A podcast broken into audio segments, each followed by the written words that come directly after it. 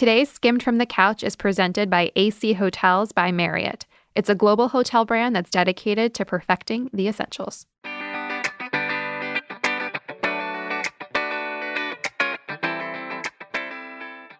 If I keep doing what I'm doing, there's a 100% chance I'll be unhappy. If I try something new, there's a 50% chance I'll be unhappy. Statistically, I should really just try something new. I'm Carly Zakin. I'm Danielle Weisberg. Welcome to Skim from the Couch. This podcast is where we go deep on career advice from women who have lived it, from the good stuff like hiring and growing a team, to the rough stuff like negotiating your salary and giving or getting hard feedback. We started the skim from a couch, so what better place to talk it all out than where it began on a couch?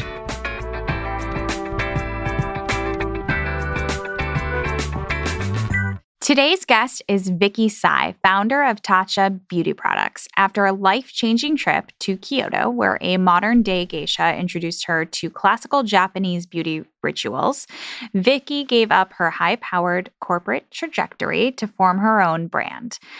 It's now one of Sephora's top brands and will be celebrating its 10 year anniversary soon. Leading a beautiful life goes beyond the skin deep for Vicky. With its philanthropic mission, Tatcha helps to fund Room to Read, which promotes literacy and education for girls in Asia and Africa. Vicki, welcome to the couch. We are so excited to have you here, and we want to get into what sparked this and how you built it. So, thank you. The honor is mine. Thanks for having me. So let's jump in. Skim your resume for us. Oh, my resume. I started out life as a credit derivatives trader here in New York City. Oh my God. Yes, I apologize for that. and then I um, worked at a nonprofit also based here in New York City that focuses on providing educational opportunity for kids in underserved communities.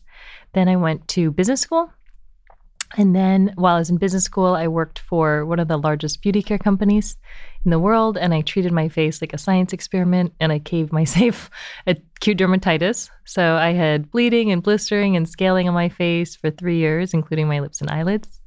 After that, I graduated and I worked for Starbucks. And my job was to launch their consumer products business in China. Um, so I think a week after graduating business school, I was in Shanghai taking out garbage at four in the morning at Starbucks and setting up those uh, umbrellas and and uh, tables. They're very heavy. then I was recruited to San Francisco to head up marketing for a startup out of Berkeley, where the scientists wanted to provide sustainability ratings for consumers. And the first vertical that they were doing ratings on were personal care products. So I learned the ins and outs of the science and sustainability of personal care. I was kind of grossed out by what I learned. And then one day I just woke up and I said, I choose happiness. And I didn't know what I wanted to do with my career, but I knew that it wasn't what I was doing. So I quit with probably 300 to 400,000 in debt at that point between business school and a mortgage. And I had no plan. And I started traveling. My heart wow. is racing for you. I love that you say choose happiness a lot of people associate happiness with financial security and rightly or wrongly. Mm-hmm. And your path very clearly states that you didn't associate those two things because you had hundreds of thousands of dollars in debt. How did you think about that? That's a really good question. I did grow up associating happiness with financial security. My parents were first generation immigrants to the US. And so success equaled making their sacrifices worth it and trying to make them proud. Then, when I was 21 and I was working on Wall Street, um, I was actually working at Merrill Lynch, which was one of the buildings down at Ground Zero. So I was at Ground Zero for 9 11 and I was 21 years old. And then I had to stay there and continue to work there while they excavated the site for the next several months. And so that's how I started my career. And I realized that day that life is a gift and that if I'm going to spend the waking hours of my life working and my work didn't have meaning to me, then I don't know if my life would end up having much meaning to me. And so I started becoming really impatient at that point about um, finding a way to do work that would somehow be meaningful and um, pay the bills. And that's how I ended up doing so many different jobs. And then 10 years later, I felt a little bit like that story where you have the three little bears. This one's too big, this one's too small but I couldn't find one that was just right. But all I knew is that I'm responsible for my own happiness. And so when I quit without a plan, I just knew that I had to start with the goal, meaning and happiness, and then work backwards. One thing I was fascinated by and really jealous of when we were reading about you is you seem to be a very routine based person. Can mm. you talk about what your mornings look like? Oh, sure, yeah. Um, I wake up normally about four thirty if I'm in San Francisco. Yeah, that's the part where I like had to stop reading for a second, and I was like, "Oh my god, four thirty? But I go to sleep at eight thirty like a child. so, like, but really, like, so you don't go to dinners? No. So you're invited to a dinner, and you don't go. I will do dinner with people if they will meet me at five. We think more like the work dinner scene. Mm-mm unless they will meet me at five because I have to go to I bed. It's my bedtime. I'm so jealous of that. Um, okay, so you get up at 4:30, mm-hmm. and then what? My because it's like dark. Yeah, like it's evolved a little bit. Um, I used to get up and do uh, workout, but I hurt myself, so I haven't done that recently. Then I used to get up and do a couple hours of emails, but then I realized that's not really the best use of that time where your mind is really clear and you can make really good choices and be creative. So now I'll get up and I'll journal for a little bit and then I'll try to tackle the bigger kind of harder thinking stuff. And then my daughter wakes up and then I get her ready for school and then we're off to the races. Wait, I got one more question on the routine. Uh-huh. When we were reading about you, it came across you tend to dress monochromatically, same makeup, uh-huh. um, same breakfast. Is that true? Uh huh. And what does that help you do? I'd read in the New York Times about decision fatigue and how the human brain can only make a very small number of good decisions a day because it requires so much energy. And it was like a really small number. I don't remember the exact number. It was like a single digit number, like eight. And so I thought, oh my goodness, if I use my good decisions in the morning to figure out what I'm going to wear and what I'm going to eat and how I get to work, I'm I'm only left with five at work. so I have to save all the decision making to the ones that matter. You guys deal with this too. You're doing no, so much. No, we're doing no, it wrong. Vicki, we're no, apparently. No. Uh, yeah, I'm like, I get up too late. Literally, what we were talking about before we came in here is that we don't look good and that we're really tired. You look beautiful. Thank you so much. That's the end you. of our talk today. Yeah, we did not pay Vicky to be on this podcast. Thank you. Um, okay, I want to talk about how you got this aha moment. You know, you talk about you, literally use your face as a science experiment and yes, suffered, do that. suffered because of it, which is obviously very traumatic. Mm-hmm. We know you travel nonstop now, but we know that in coming out with Tatcha, you you actually had this aha moment on one mm-hmm. of your mm-hmm. travels. So sort of just walk us through the aha moment, if you will. Yeah, yeah, yeah. So I started traveling because I was really lost and I wanted to find myself. Because of the dermatitis, the only thing I could use on my face was Aquaphor, which is fabulous. Wait, also, so I just want to clarify. So you were in debt, but were you putting travel on credit cards? Mm-hmm. Okay. Oh, yeah. Oh, yeah. yes. just clarifying. Yeah. Maxed them all the way out. Rolled them, rolled them, rolled great. them. And so I always look like this greasy hot mess because I was putting basically a very thick Vaseline on my face. And when I was going to Asia for Starbucks, I would fly through Japan and um, I would get these blotting papers that would help control the shine. And then when I ran out of them and I wasn't working at Starbucks anymore, I tried to find them in the US and I couldn't. All the ones here are from like toilet paper companies and they leave like paper on your face, which is a good look. and so I called my friend from Starbucks Japan and I was like, Where do we get these again? And she said, Oh, they're from Gold Leaf companies. And I was like, What are you talking about? And she said, They're hammering papers for Gold Leaf. And I was like, I have no idea what you're talking about. And so on a whim, I ended up in Kyoto and I went to go find these papers. And indeed, it, I went to a gold leaf workshop where all they have is gold. Like there's gold everywhere, like gold on their eyelashes, gold on their clothes, just gold everywhere. And they showed me the hammering process and they showed me how they turn gold into gold leaf and the hammering papers that prevent you from getting a big gold hammer. And I was like, I don't understand how the byproduct of the gold leaf making process becomes one of the first beauty care items ever. And they said you'd have to ask a geisha or a kabuki actor because we used to throw these papers out at the end of the night and they would come get them. And then I was like, are they, I know kabuki actors are real. Are geisha real? And they're like, of course they're real. And I was like, can I meet one? And they're like, yeah. And so they introduced me and I was asking her about her makeup not because I wanted that look, but I knew it predated the petrochemical industry. Mm-hmm. So I thought maybe I can learn something from this. I kind of irritate my skin. Because at that point everything was irritating my skin and then she told my translator and i where to go find the things that she got and i'm not japanese i'm taiwanese american so my translator and i went and these geisha were flitting in and out of the store without any makeup on. And so during the day, they're like models or like um, dancers. They keep very fresh, and their skin was glorious. They had like eight year old skin, like not 20 year old skin, yeah. like eight year old skin. Wow. And so I like surreptitiously like saw what they would grab. They grabbed an oil, I grabbed an oil. They grabbed a powder, I grabbed a powder. And then I left with this, this box of things that I didn't know what it was. They were almost more like raw materials than, than formulas. And my translator had to put these little sticky notes on them and um, said, you know, combine combine with water, turn into a paste, put it on your face. I took it home. Um, I used most of it wrong, but eight weeks later, my skin healed. And this is after three years of oral and topical steroids and antibiotics. Wow. So then I'm in San Francisco and I went to um, Japantown, Chinatown, Koreatown, eBay, and to try to find these things, and I couldn't find them. And at the same time, I was using these blotting papers again. And when I held them, I just saw this beautiful history that they were like the embodiment of hundreds of years of history. And I fell so in love with it that I called my husband because he was still in San Francisco at the time. Um, and I said, I, I think I want to bring these to America. And um, I said, but I have to buy 10,000 of them. and he's like, where are you going to get the money? We don't have the money. And I, I literally went, I'll sell my engagement ring. I went to Kyoto and I ate gold leaf ice cream. So, so good. our trips are very different. It tastes a little like pennies, though, right? It does. It's really interesting. It's good for the gram, though. I'm oh, yeah. so fascinated by your thought process, especially as it relates to finances. There's lots of things that I would like to do, and there are lots of things that I can't afford to do. I've never been at the point, knock on wood, where I'm like, I'm going to sell this ring, this thing that's probably the most important thing. Just walk us through like how you kind of make these decisions to sort of keep opening doors for yourself. What is your thought process? Because you talk about the importance of decision making now, but yeah. did you have that decision making prowess early on?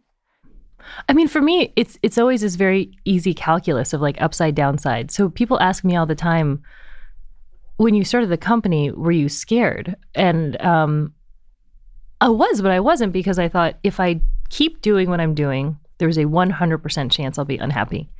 If I try something new, there's a 50% chance I'll be unhappy. Statistically, I should really just try something new. When you say wow. it like that, I feel like an idiot.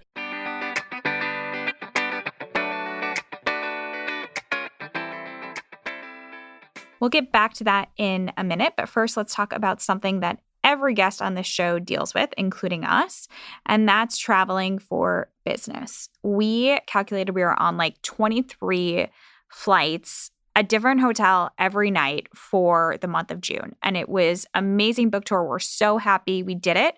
One of the biggest takeaways is learning about what helps on the road.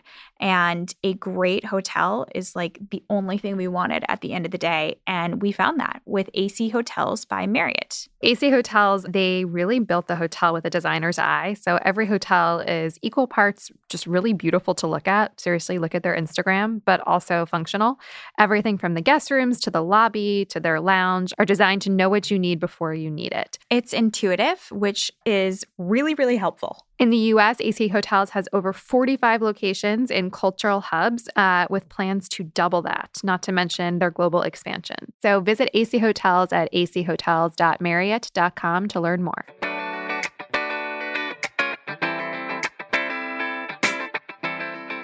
What I find to be really interesting about the story you just told is that it makes total sense when you think about working backwards from you started a skincare company, right? Yeah. But not from the perspective of you went on this trip and this is happening all in like real time. Like it's a great story working backwards. Yeah. When you were in that store, did you feel like this was going to be a pivotal moment in your mm. life? Mm-mm. That's amazing. Like this story is incredible. So take us through what happens next. You're with the ring. Uh-huh. And you're like, okay, I'm going to sell it. First yeah. of all, how'd you sell it? I called the guys that I bought it from here in New York City and I said, I'm starting a company. I need the money back. Can I can I sell you the ring and and so they can sell it to someone else and so they held it in their in their safe until somebody wanted to buy it and, and propose to his girlfriend and I was so happy for him um, but it, it didn't go that far. It only bought the first round of inventory. But then after that, I was like, oh gosh, I need merchandising units. I need collateral. I need a website. I need design. I need a lawyer for IP, even though it's just blotting papers because starting a company. And so then I needed more money. So then I ended up working like four jobs. But well, I was pregnant too. What were your jobs? I was this. this is just like I, am not I, even. I'm not even gonna like laugh anymore because I like I've never met anyone like you. So I just want to know like you yeah have, because you're like me. We're no, I'm same. not like you. We're the same animal. No, Vicki, I'm not. Like you have a Zen quality to you that I don't know what that is like. So I want to know what your four jobs were. Yeah. Um, the sexy ones were I uh, consulted for a global beauty care company um, to the board of directors about a digital strategy. That was the sexy one. The other ones, um, I was a super for my building. So I remember doing an interview with I think Vogue on the phone, and while I'm on the interview, somebody's banging on the door, and I open the door, and he's like, "My toilet's broken," and I was like, "Give me one second. so there was that. Um, I rented out apartments for my landlord, and so that would be like going in and cleaning up the place, taking pictures, listing it on Craigslist, trying to make it sound very sexy. Um, you know, handling all of that. And I got 400 bucks a pop for that. So that was great. And um, then I also developed a uh, skincare line for another brand. So we read, and, and tell us if this is true or not. You were nine months pregnant. You went to go pay for your groceries and you couldn't pay for them. Yeah. At Single Safeway which is where you go if you want to pick someone up. You put bananas in your cart. Single Safeway. oh my god! I just got what you meant by yeah. single. I thought you meant like an ice, like a standalone. Yeah. Um, oh so everybody around me is sexy, and I'm pregnant, and then my groceries. I can't take him home. So once again, in this interview, my heart is racing for you. what was your mental state at this moment? Were you terrified, or did you just believe this was going to work? Um, you know, the hard part is not whether you're going to run out of money and hit financial destruction because you can always get another we can always get another job right we have good educations we live in a country where um, you can get a great paying job if you have the right credentials. And so I always had that as my my backup is my education. Mm-hmm. Um, the hard part is letting go of what people think of you. That I think is a bigger risk. But I just figured, you know, shame is a train that left this station long ago. Did you initially struggle with that? Because in this story, the way you're telling it, it's kind of like that seemed to never be something that crossed your mind. Were you worried about what people would think? Mm, you get so used to it. Like I remember at one point when I was renting out apartments, it was in this neighborhood in San Francisco where a lot of other people from my business school lived. And they're all management consultants, investment bankers, corporate lawyers. And um, when I was in business school, I was one of the only traders. And so people asked a lot of questions to me in business school because they wanted to go into trading. It was a sexy job at the time. There's a new sexy job every year, but that was a sexy job at the time. And so I remember wearing sweatpants that were not maternity leave sweatpants. And I want you to imagine Humpty Dumpty in sweatpants, right? it, uh, they're not really sticking out. So I'm holding them with one hand. And I probably look like more of a hot mess than you'll ever know what that looks like. And I'm trying to rent out this apartment to a guy I went to business school with. And he was like, Is this your apartment? And I was like, No. And he was like, Why are you renting it out? And I was like, for the money. And I remember he looked at me like, oh my God, like what happened right. to you? Like, my, how the mighty have fallen. But I remember thinking, um, it's better than being unhappy. What did your parents think? That I had lost my finger licking mind. Yeah. But they're also the most supportive people in the world. Like, on one hand, they're like, you're killing me. I haven't slept in two months. I'm so stressed out. And on the other hand, they're like, what do you need? What did your husband think? My husband is the most zen person in the world. So he was always like, okay. Do you want to hear a secret that I've never really told anybody? Yeah. yeah. Welcome to the couch. Okay. so he can count cards. Oh my god, I love this. Danielle, you are my Danielle wants to now marry your husband. Couple. yeah, he went to MIT twice, and his fraternity was the one in Rounders. Stop it! Stop it! Why didn't you just put him to work? Well, like, he does work for us now. He used to report to me, but that wait, was not good, so he doesn't report to I'm me. I'm going to talk about that. He used to go down to this tournament in Silicon Valley, and um, most of the people there are like Harvard people, and I'm Harvard people and we're not as good at math as MIT people, and nobody can deny that. And he also kind of has a simple face. He he always is kind of like. So he's hard to read. He's hard to read because he just doesn't look like yeah. he's thinking about a lot. I love you, honey, but it's true. and so he would go and he'd play poker every Tuesday night. And it was a big enough tournament that like people didn't they couldn't really Yeah. remember who was who. And so he would leave, and my daughter and I would say, um, "Big money, big money. Baby needs new shoes," because she like literally needed shoes because she would, was often like barefoot because I couldn't afford shoes. And then we would wake up in the morning, and there would be a stack of cash. It was like being married to a stripper. Stop that we paid her. Bills. You guys are my favorite couple. This is amazing. Oh my God, hands Holy down. shit. This is Exclusive right here at the skip. I mean, what? Wow. Hopefully the IRS doesn't come after us. Okay, so you're you're getting the stripper money. Baby's getting a new pair of shoes. Yeah. a few. A few pairs of shoes. Yeah. At what point does this now become Tatcha the way we know Tatcha? I mean, we're the overnight success story that took 10 years. Walk me through year one and two. Like, how did this become? Uh, A real failed business. acquisition because someone told me that you've locked into a concept that is big and beautiful and luxurious. And if you love it like your child, because also we launched the day I was in labor. What? Yeah. Vicky, mm-hmm. what? I know. I feel like this whole we should I rename this episode called Vicky What? I know. Okay, Girl, so what? we're gonna start with these two things. yes. Okay. One is talk we're us writing this down. We're, Yeah. we're- I'm going to rip up our interview right now. launch. We're gonna talk through launch Sound, day. we're not doing the rest then of this question. working with husband, and then today. Oh, but here's the best part. Okay, so Oh. let me. So I'm pregnant. We're developing it. I, I give birth the day that we launch. Bad timing. Did were you early? No. I So did you just plan So the you launch planned it for your- incorrectly? Uh, gee, Things take longer than you expect sometimes. Okay. So it just worked out. so your daughter's birthday is a big. Or do you have a? Did you say you have a I daughter? have a daughter, and they're, so they're Is twins. it- I okay. have twins. Wait, you had Well, no, because Tatcha's a twin, and the my daughters. So Oh. you know they're twins. got it. Okay. They're the twins. Um, but then after that, I'm starting to really run out of money and steam. And I, a I men- would figure. Yeah. And a mentor of mine is like, this concept is too big for you. And also, you're not Japanese, so you can't screw it up. Like, you have to do it right. So, if you love this like you love your daughter, you have to give it to a mother who can do it right. And it felt like a kick in the gut, but I felt he was right. And so, I almost sold the company when it was like two weeks old because I didn't, I didn't want to fail my baby. Um, and then there was, uh, there was the tsunami, and then there was a nuclear accident, yeah. and then I didn't know if anybody would ever want anything. Then they walked away. And um, but I'd held everything off for six months while we were negotiating. And so now I'm even more in debt. And we had to start everything over from scratch. But then I was like, I don't know if anybody's gonna want to buy anything from Japan. Um so that was like the first six months Why did you keep going? because I was optimizing for happiness and I believed in it. Did your husband ever say like, "Hey, hun, I also want to be happy, but like Yeah. this is not working." He doesn't talk a lot. okay. okay. What's your husband's name? Eric. I like- Eric, I we want to love bring you. Eric on the couch.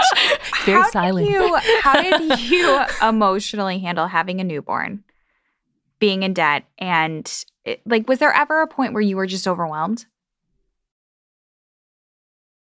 Uh, I don't think so.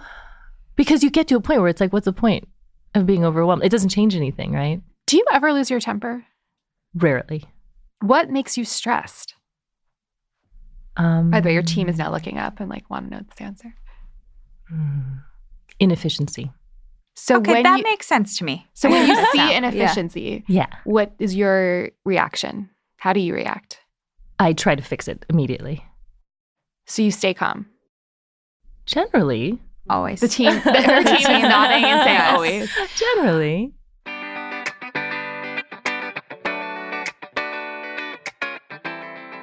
So I sometimes go into organizational zones where I try to organize everything. And I'm re- currently in organizing my bathroom zone where I took everything out of my cabinet and put it on the sink. It's not pretty right now, but the first thing that I put back onto its pretty little shelf was my quip. Because Quip is the best. It's easy and effective brushing. Quip automatically delivers brush heads to you every three months for clean new bristles right on schedule. I like the design. And you can like stick it on the mirror because it has the travel it has cap. good stickiness. yes, that doubles as a mirror mount. So Quip starts at just $25 and you get your first refill free at getquip.com slash skim. This is a simple way to support our show and start brushing better. Win win. Win-win, win-win. But you have to go to getquip.com slash skim to get your first refill free. Right now, go to getquip, Q-U-I-P slash skim.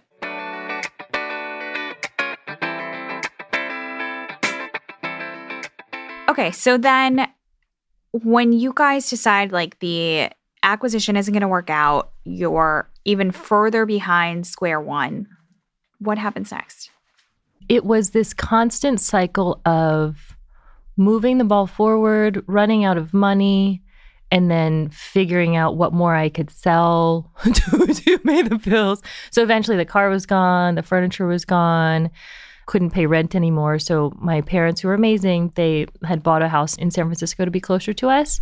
And so I moved into their house and we worked out of their garage. Did anyone try to have an intervention and just say, like, we also believe in this. We believe in optimizing for happiness, but like listen like this is taking a long time or this is this is not going as planned. Did uh, did your parents try to Mm-mm. have that conversation Mm-mm. it's incredible my loved ones i mean they gave me this face yeah she's yeah. making a face right now it's the oof yeah. this is painful to watch face but they didn't say it um, the market though told me like I have no idea what you're doing, but you shouldn't do it. So everybody was like, Asian beauty is not a thing in America. Nobody wants Japanese skincare. We don't even really want skincare, if I'm being honest. Abort mission. Like, just. So, what was the turning point? A few things. One was we couldn't get PR agencies to pick us up, we couldn't get beauty retailers to pick us up. So, I started reaching out to makeup artists. There was a few of them. One of them, his name is Daniel Martin, Mario Dedivanovic, Matthew Van Leeuwen, and they immediately got it and loved it and i will love them to the end of my days they ended up being you know the makeup artists for meghan markle kim kardashian matthew van leeuwen's like too long of a list to even mention. And then from there they got it into magazines and editors were really the second kind of wave of angels. And we just spent the day yesterday with them. So angelique serrano catherine piercy you know all these amazing beauty editors who are just like i believe in you. You can't afford to do anything big but like i believe in you. At what point did your financial situation start to change? I didn't take a salary for nine years and I went up to almost a million in debt. And I was living in my mom's house until like a year and a half ago. Why did you guys take or consider taking outside funding? We didn't do that until a year and a half ago. was it just that that was the point where the orders and trajectory picked up, or was it you guys we, needed to be? We turned down. You got sick of living with your mom. we turned down acquisitions and institutional financing probably every year from year one. Um, and it was because we wanted to control our destiny. We wanted to be a values driven company. We wanted to fund girls' education. We wanted to create our own formulas from scratch, like a couture dress in Japan with our own scientists. Um, none of these things make sense financially at first. It's a very old school way of building a beauty brand, and it's not the way 99% of beauty brands are built anymore.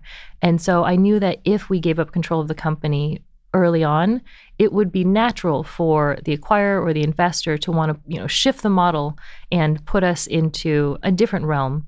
But I just feel like you stand for something, and you stand for nothing. So we just said no. If your daughter, how old is your daughter now? She's going to turn 10 in January. So, about if, I don't know, 12 years from now, she comes to you after going to college and uh-huh. says, I want to optimize for happiness. Yeah. I'm going to leave this debt that I have and I'm going to continue to live off of debt and I'm going to build my own business and it's not going to work for a, a number decade. of years, a yeah. decade. Uh-huh. What will your reaction be? Go for it. Go for it. I love that. So tell us, where is Tatcha today? Tatcha is exclusive to Sephora in the US, um, plus Bartington.com, and Hong Kong and Canada, Australia, Singapore. I'm sure there's more, but I can't really remember. and how many people work at the company? About 100 people, and um, our R&D offices, so all of our scientists are in Japan, and then our marketers and salespeople are in San Francisco, and then we have an amazing field team across America and Canada. Uh, yeah. Talk to us about your philanthropic part of your business. It's so important. I think that the beauty industry has done a real number on us, especially in the Western world. I wasn't a pretty girl growing up, but um, I felt as I went into the beauty industry and I understood the way that we manipulate women's feelings to sell them things as a marketer, it made me really angry.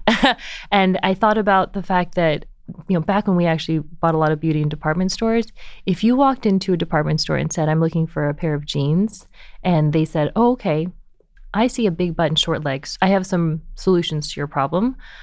You would be like, Is what?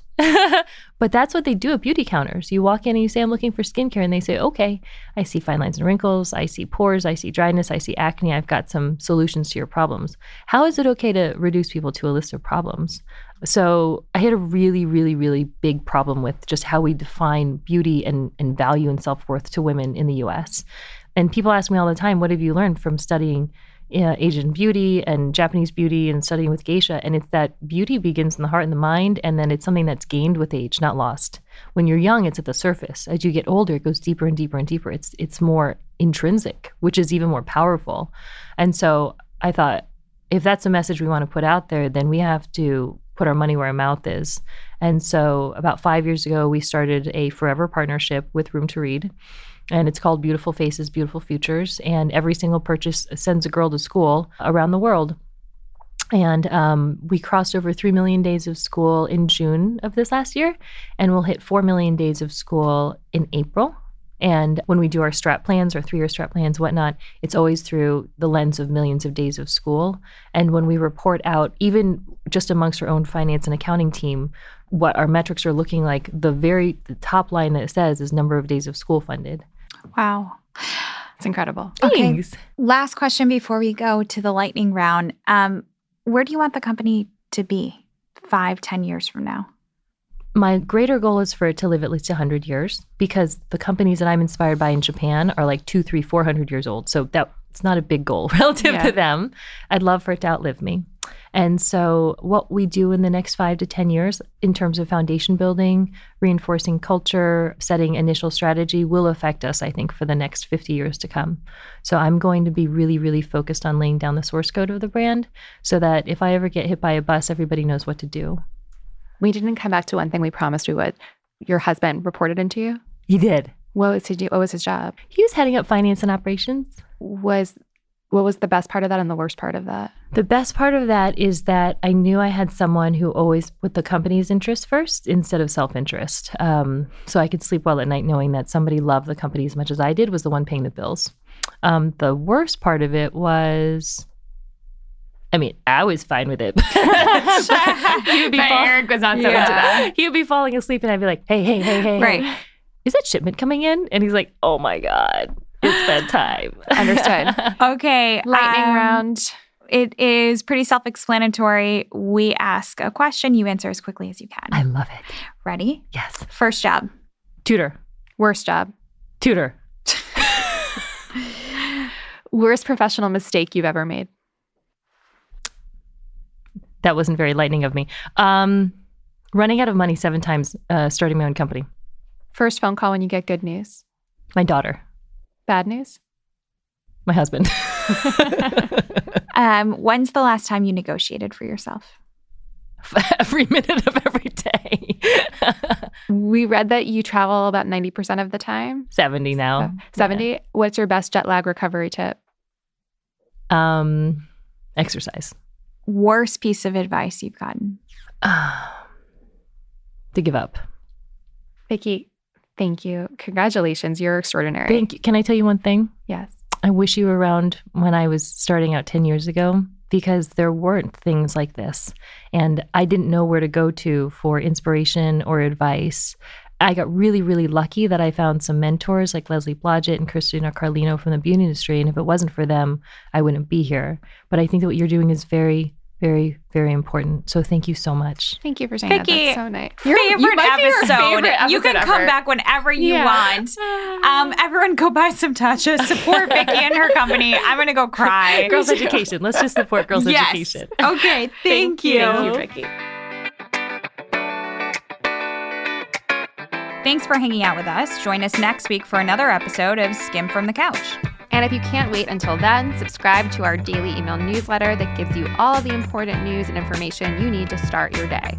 Sign up at theskimm.com. That's the S K I M M.com. Two M's for a little something extra.